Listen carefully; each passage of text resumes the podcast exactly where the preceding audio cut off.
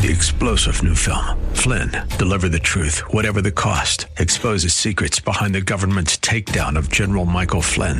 Flynn knew what the intel world had been up to. He ordered the first audit of the use of contractors. This set off alarm bells. He told the truth. He was the most dangerous person for Donald Trump to hire. They had to get rid of Flynn. Flynn, deliver the truth, whatever the cost. Available now. Watch it today. Go to salemnow.com. Salemnow.com. Hi, this is Pastor Dale O'Shields of Church of the Redeemer in Gaithersburg, Maryland. I want to invite you to tune in to our weekly radio program titled Practical Living right here on WAVA every Sunday morning at 10 o'clock. And also would encourage you to join us for one of our weekend worship services. All the information about services and locations can be found at our website at church-redeemer.org. That's church-redeemer.org. Welcome to Practical Living with Dale O'Shields, Senior Pastor of Church of the Redeemer in Maryland. We pray that through this message, you will learn how to apply God's Word and truth to your life. Stay with us as we discover God's truths that will transform us. You might say, What is resilience? And I've used the basketball to try to help us to, in an object lesson, understand what resilience is all about. Resilience is about the ability to bounce back, to rebound from things that are hard and difficult in life in such a way that it, those things, those hard things, don't deform you or damage you in such a way. You can bounce this ball on a hard surface all day long, and it's not going to damage the ball. It's not going to deform the ball. I'll tell you why, because this ball is resilient. It's resilient. It has the ability to rebound or bounce back because of its shape. It's shaped the right way, and it has the right amount of the right stuff on the inside. If you drain out a certain amount of air from this basketball, it's going to fall flat. If this ball was a different shape, if it had bumps on it, if it was shaped in the shape of a football, footballs don't bounce very well, but basketballs and soccer balls, they bounce well. Why? Because of the shape and because they have the right amount of the right stuff on the inside. If you want to be successful in life, in everything that God has called you to be, you've got to be resilient. You've got to be shaped the right way. You have to have the right amount of the right stuff on the inside. And if you want your kids to do so, they also need to be shaped well and they need to have the right amount of the right stuff inside of them because resilience starts on the inside of us. It's a, in, an inside job, as I talked about a couple of weekends ago. Now, when it comes to resiliency, there are a number of things that go into the process of making a person resilient. We talked about the importance of building gratitude into your life, that internally you become a grateful person because grateful people, people who know how to give thanks and live a life of gratitude, become resilient in the way that they live. That is, their life goes a lot better. They bounce back better from difficulties. The same is true for your children because you cannot prepare the pathway for your child. Your child, just like you, will face all kind of difficulties and challenges in life. And so while you can't prepare the road for your child, you can prepare your child for the road. And one of those qualities that will prepare them for whatever comes their way is the attitude of gratitude. And then last weekend, I started talking about another very important aspect of resiliency. And I'll write the word on the board we looked at the word last week. We'll continue looking at that word today. And here's the word it is the word discipline. Say it with me. You will never become a resilient person, nor will your, your child become resilient without being introduced to and having the experience of proper discipline in one's life. So today, I'm going to talk about two basic things relative to this idea of discipline, its connection with resiliency, and let's learn some things about it that will help us as parents and help us as individuals. Here's the first principle for this weekend. Discipline brings rewards, the lack of it creates regrets. Resilient discipline in your life, that is building into your life the right kind of discipline, is extremely important because it brings the rewards of life to you, and the lack of discipline always will create regrets for your life. Which is better, a reward or a regret? There's no question about it. I think all of us would agree that rewards are far better than regrets and there is a certain pathway to rewards that we must learn about. You must learn it, your children must learn it as well, and that pathway to being rewarded comes through the experience called discipline. Now, there's an opposite thing going on in our culture today. In our culture today, there's kind of this mindset that I'm owed something. I don't need to work for it. Just, just, just because I'm being and because I'm living, I'm, I'm owed a certain amount of things. And, and sometimes this word gets used in a political frame. I'm not using it in a political frame. I'm using it today just to help us to understand what this is called. It's called an entitlement mentality that I'm just owed something without any effort given on my part. That's the idea. I don't have to do anything, but you owe me everything. That's kind of the culture that we live in today. I deserve it. And it's an unhealthy and it's, un, it's an unbiblical view of life. Again, I'm a Bible teacher. I'm not anything other than that. And so I want to try to lay out for you the biblical understanding of the importance of discipline in your life. The Bible teaches us that the power of resilient discipline in your life is the very thing that creates the rewards that will come to your life. Because every reward that comes to your life is a combination, according to Scripture, of two things working together. First of all, it starts with God's grace. You're rewarded on the basis of grace. And it involves also, at another level, our efforts, as well as God's work and efforts. So any reward you will ever experience in life is found in the combination, the working together of these two things, the grace of God and effort, the work of God or our work. So work is involved. These two words are often viewed as being contradictory theologically, but they're not. They're, they're not mutually exclusive. Actually, they go together. Let's talk about salvation for a moment. When you receive salvation, that is, your name is written in the book of life so that you can go to heaven, how do you and I experience salvation? We experience salvation as a free gift. We don't earn it. We could never earn it.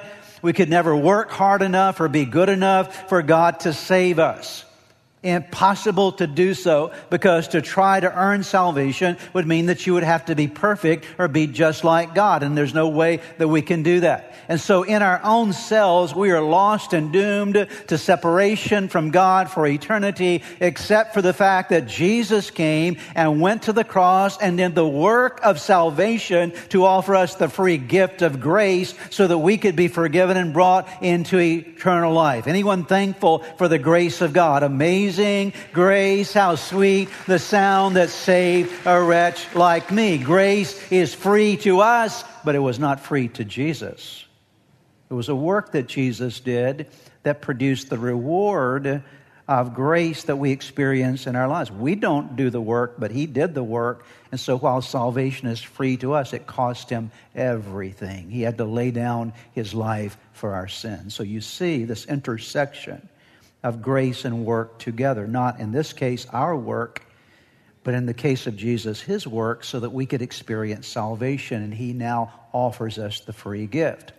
Having received the gift of grace freely from Jesus, he then expects us to do something with the grace that we've experienced. He expects us to take that grace and get to work using it in our lives. See, he didn't save you just to sit. He saved you so that you would serve Him with a purpose, that you would get to work doing good things with your life. He empowers you by His grace, but there's also involved in our lives the commitment to be engaged in work. Let's take a look at a few, a few verses of Scripture that help us to understand this. Proverbs 13, verse 4 Lazy people want much, but get little, but those who work hard will prosper. Where does this idea of working hard come from? The importance of reward coming to those who work hard. It comes from the Bible. God is all about work ethic. From the very beginning of time, when he created Adam and Eve and placed them in the garden, before the curse of mankind ever happened because of sin, the first thing that he does is he creates Adam and Eve, places them in the garden, and says, Here's your job. I want you to work this garden. Work is important to God. Actually, when you study the Hebrew language, you'll find out that the word for work and the word for worship are the very same word.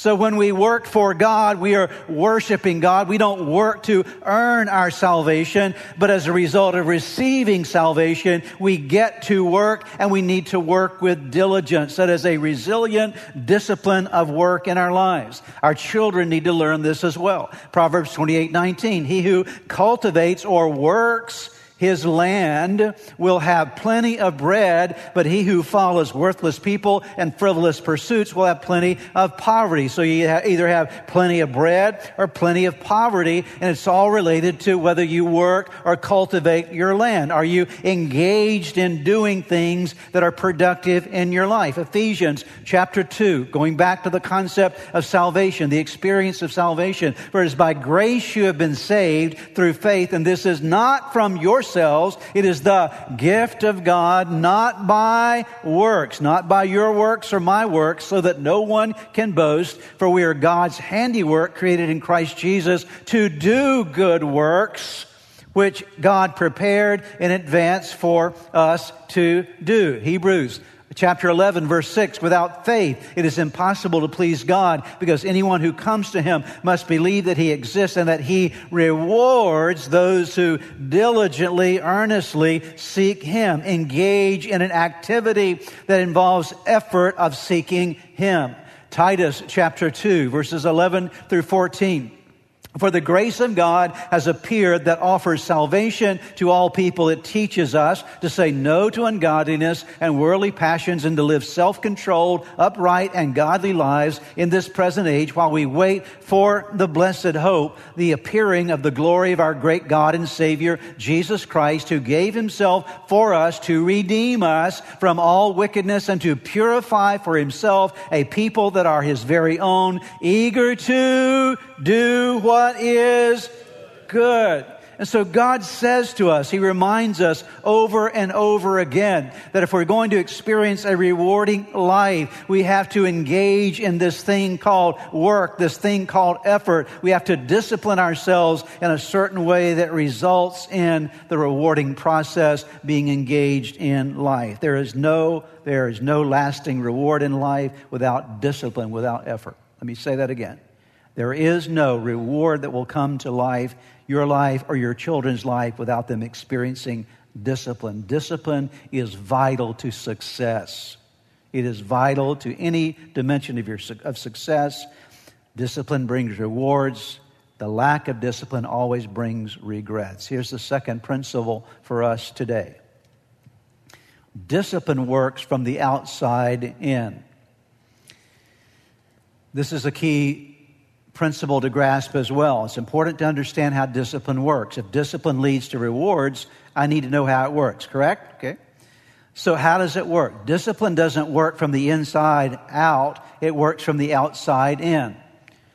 Generally speaking, discipline has to be enforced externally before it is internalized.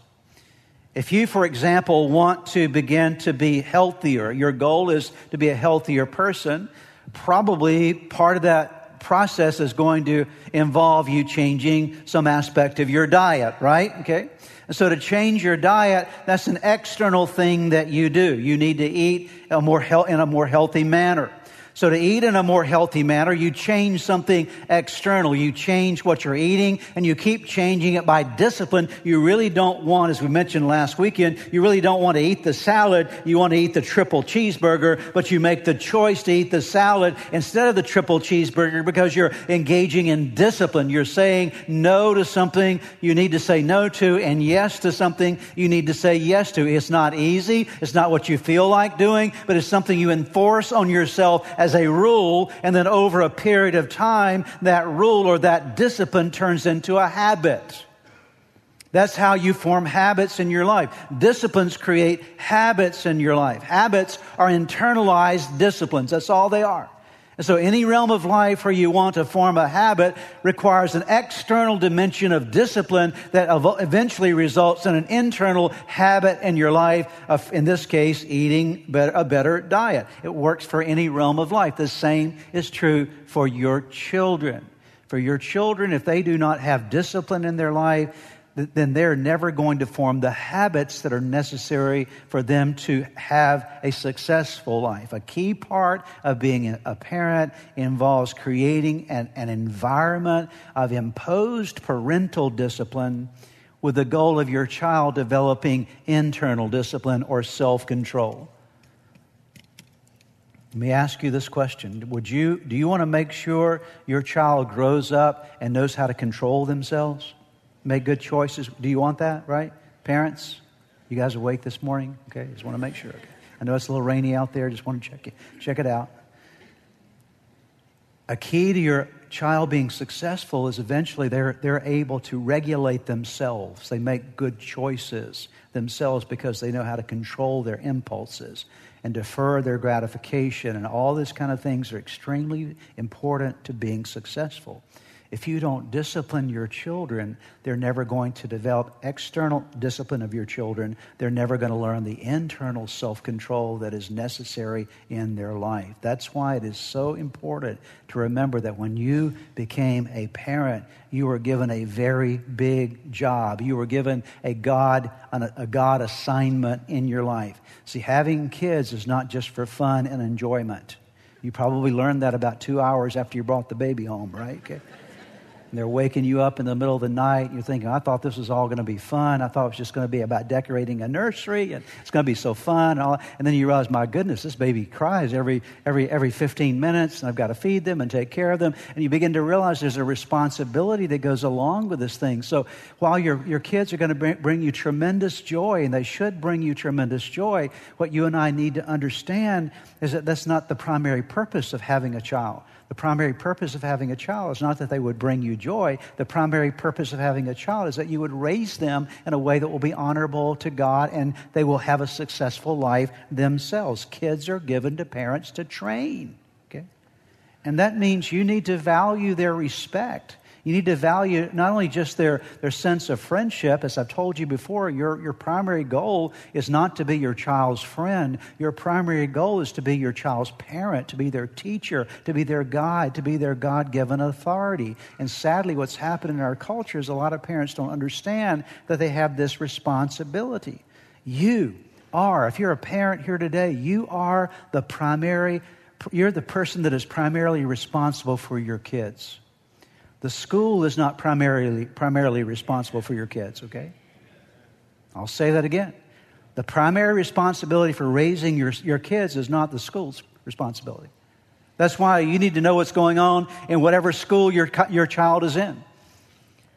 That's why we have the opportunity in our country to make our voice known as parents related to what we want our children to learn or not learn. And we, we have a voice in that. It's called school boards. And so you have the opportunity of speaking into that as a parent. Why? Because you care about what your kids are receiving when they're away from home, when somebody else is talking to them. Why? Because you, you're the parent, okay? You have primary responsibility. The church doesn't have primary responsibility for raising your kids. We're here to support you, to do everything that we can. We do our best to have a, an excellent children's ministry, a youth ministry. We're always trying to improve that. But at the end of the day, we only will have your child for a couple of hours at the most every week. It's your job to raise your kids. The government is not responsible. The school's not responsible. The church isn't responsible. You're responsible for what happens with your children, okay? And one day, you're going to give an account to God for what you did as a parent. And the reason I'm telling you this is because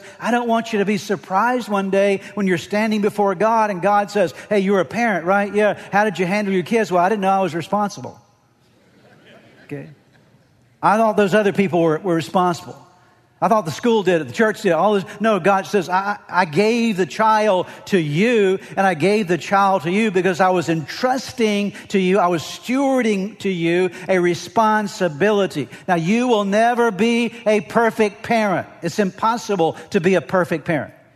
My wife and I have two daughters that we raised. We were not perfect parents. Close to it, but not quite, okay?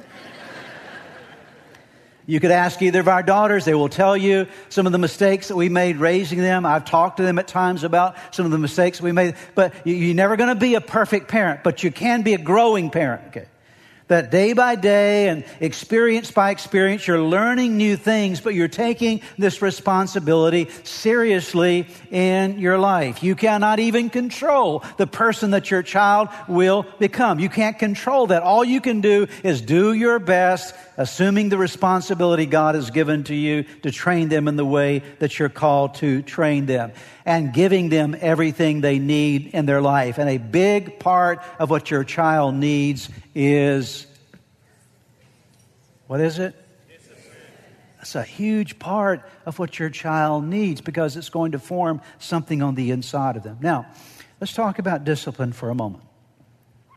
If you study, first of all, the Bible, okay, and then you study uh, psychology and sociological studies related to family, uh, healthy families, family dynamics, and things of that nature. You'll discover, and I'm going to simplify this because there are many nuances that we could talk about here.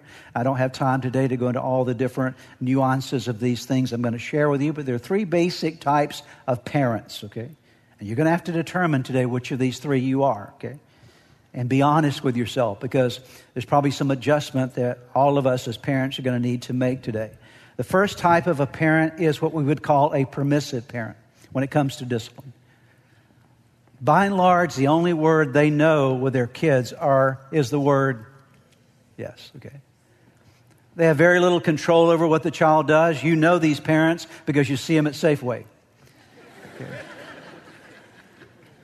The kids are running everywhere and there's no control. And you're wondering, will somebody get a handle on that child? Okay. Well, probably what's going on is that parent either hasn't accepted that responsibility or they don't know how to handle that and they haven't learned from, especially in early age, how to establish some things we're going to talk about today. But this yes, and we live in a culture today that again has a lot more permissive parents than we've ever had before just letting kids do whatever they want to because they put up a fight with you, and so I don't want to fight with them. I'll just let them do what they want to do. That's called being permissive, okay? Right? Everybody got that? That's number one. Here's a second category of parents. They're going to be different names if you study this. These are my terms, okay? The second one is a rigid parent. The rigid parent is the parent that is over dominating, over controlling, very restrictive. The only word they know is the word no, okay?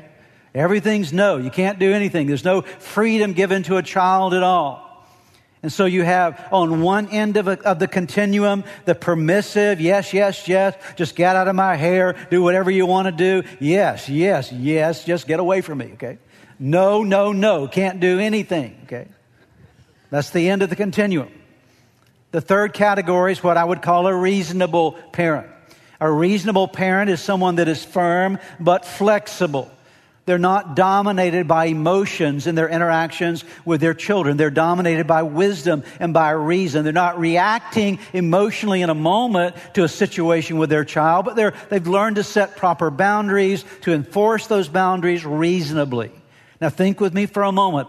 Permissive, rigid, reasonable. Which of those three would you think would, would result in the healthiest child? You guys are brilliant. Okay.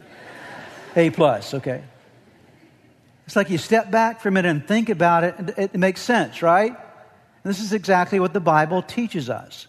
That what you want to be with your child is you want to be a reasonable disciplinarian, okay?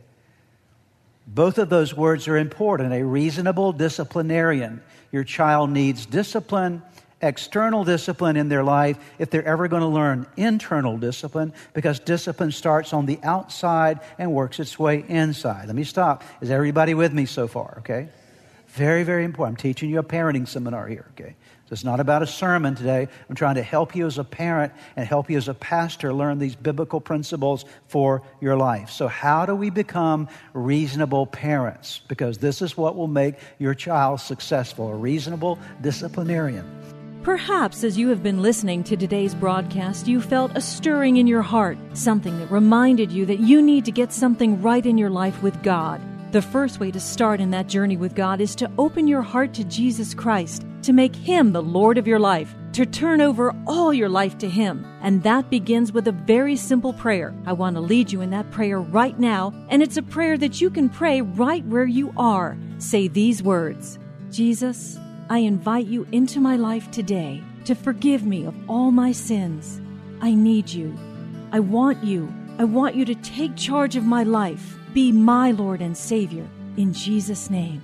Now, if you just prayed that prayer with me, I want to encourage you with a promise from God's Word that says, when we call on God's name, when we call on the name of His Son Jesus, there is salvation that is brought to our lives. He changes us from the inside out. And the Bible says that if any person is in Christ, he is a new creation. Old things pass away. Behold, all things become new. And that's what's happened to you today as you've opened your heart to Christ. Let me encourage you, you need to take the next step. The next step is to make sure that you get into a good Bible believing church where you're studying God's Word. And make sure you get a copy of God's Word and begin to read it. Spend some time each day in prayer.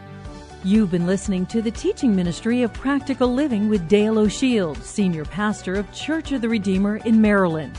If you would like more information, please visit our website at church redeemer.org. May God bless you and make you a blessing. Hi, this is Pastor Dale O'Shields of Church of the Redeemer in Gaithersburg, Maryland. I want to invite you to tune in to our weekly radio program titled Practical Living right here on WAVA every Sunday morning at 10 o'clock. And also would encourage you to join us for one of our weekend worship services. All the information about services and locations can be found at our website at church-redeemer.org. That's church-redeemer.org. Three star general Michael J. Flynn, head of the Pentagon Intelligence Agency, knew all the government's dirty secrets. He was one of the most respected generals in the military. Flynn knew what the intel world had been up to, he understood its funding. He ordered the first audit of the use of contractors. This set off alarm bells. The explosive new documentary, Flynn, Deliver the Truth, Whatever the Cost, uncovers the facts behind this scandal. Flynn told the truth. He was the most dangerous person for Donald Trump to hire. I find out the worst enemy that I'm going to face in my life is right here in America. They took my assessment and they wanted me to change it. And I was like, I'm not changing it. They had to get rid of Flynn with in depth interviews, archival footage, and never before seen personal records of the man behind the headlines. I just felt like I was drowning. Flynn, deliver the truth, whatever the cost. Available now. Watch it today. Go to salemnow.com. Salemnow.com.